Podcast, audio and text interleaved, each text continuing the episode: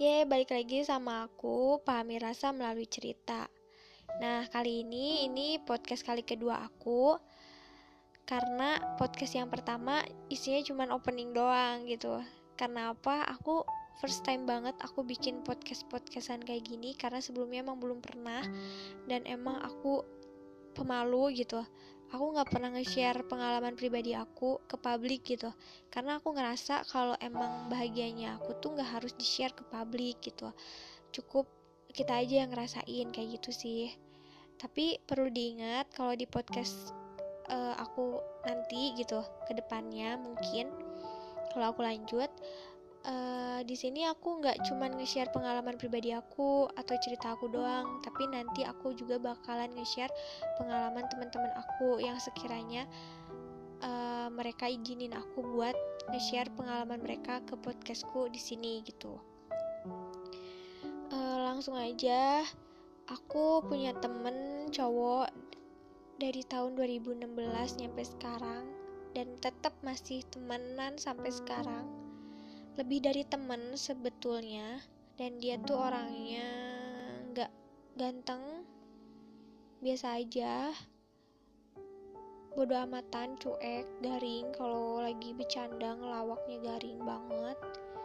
Terus sederhana dia rajin sholat kayak gitu gitunya rajin nggak harus diomongin sih maksudnya emang itu udah kewajiban dia gitu. Terus tapi sederhana dianya tuh di sini kayak misalkan dia tuh ngelawak ke aku garing. Aku tahu lawakan dia garing tapi kenapa? Uh, tiap misalkan aku pulang kuliah atau pulang kerja aku bawa motor sendiri gitu. Terus kayak kepikiran aja atau ngelewat aja tuh lawakan dia. Aku bisa ketawa-ketawa sendiri sampai nggak kuat nahan ketawa gitu. Nggak tahu kenapa. Mungkin nah yang hal sederhana yang kayak gitu yang gak pernah aku dapetin dari cowok lain tuh kayak gitu dan emang dia berusaha ngejagain aku gitu selama ini selama empat tahun ini gitu. Ya nggak ada yang sesabar dia sih selama ini. Kalau aku marah dia nggak pernah marah balik atau apa. Karena dia takut kalau misalkan aku marah terus sama dia dilayanin dia takutnya aku ngomongin ngelantur ke mana-mana katanya tuh gitu jadi gini aku tuh ini punya puisi waktu aku pertama kali ditinggalin LDR sama dia. Dia kuliah di luar kota. Ini kata-katanya baku banget sebener beneran beneran baku banget. Langsung aku bacain aja kali ya. Berdiri di tepian merasakan sapuan angin guntur menelisik menarikku dalam ketenangan semu sehari. Pangeran bermahkota kini pergi, membangun jurang kian melebar, menaiki anak tangga hingga ke bintang. Mereka bilang kamu akan kembali membawa kesempurnaan pada negeri yang cacat ini, duduk dengan ilmu di atas hingga sana raja, menyebar kembali kejayaan pada setiap sudut negara. Pangeran bermahkota, sang putri merelakanmu pergi. Pergilah mengejar mimpi yang katanya setinggi langit. Bawalah bintang-bintang saat hadirmu kembali, agar sabit juga terbit di negeri ini. Pergilah dengan anganku bersamamu, pergi dan jadikan rindu sebagai alasan untukmu kembali. Nanti akan kuusahakan rinduku untuk menyambutmu.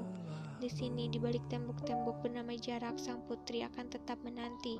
Duduk termenung sendiri, sesekali berdiri untuk membenarkan rindu yang membalutnya penanti yang terkasih kembali menghampiri sekali lagi pergilah sebelum angin beraroma penyesalan membawamu berlari tanpa tujuan mematahkan jiwa-jiwa yang penuh mimpi. Kelak aku harap kau tetap ingat pada rindu-rindu yang sempat kutitipkan. Pangeran bermahkota sempurnakanlah kisahku juga hiasi mahkotaku dengan permata kesungguhanmu. Sukabumi 19 Juli 2017 laras kiki hari nanti tiga tahun yang lalu. Ini pertama kali aku bikin puisi dan aku kasih ke cowok. Beneran ini kata-katanya sumpah baku banget. Gak ngerti lagi aku dulu bisa sebutin ini.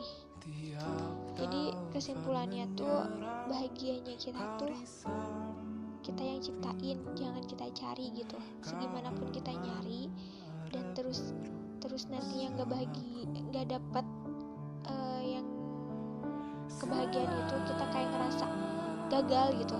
Di aku berusaha ngeciptain sendiri sih bahagianya aku dan bahagianya aku bareng sama dia gitu.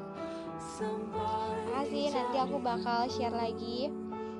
Puisi-puisi aku banyak banget sebenarnya. Cuman nanti lagi kalau ada waktu aku bakal share ke kalian lagi. Jangan bosen buat dengerin podcast recehan aku ini gitu yang gak seberapa dibandingin orang-orang. Thank you 是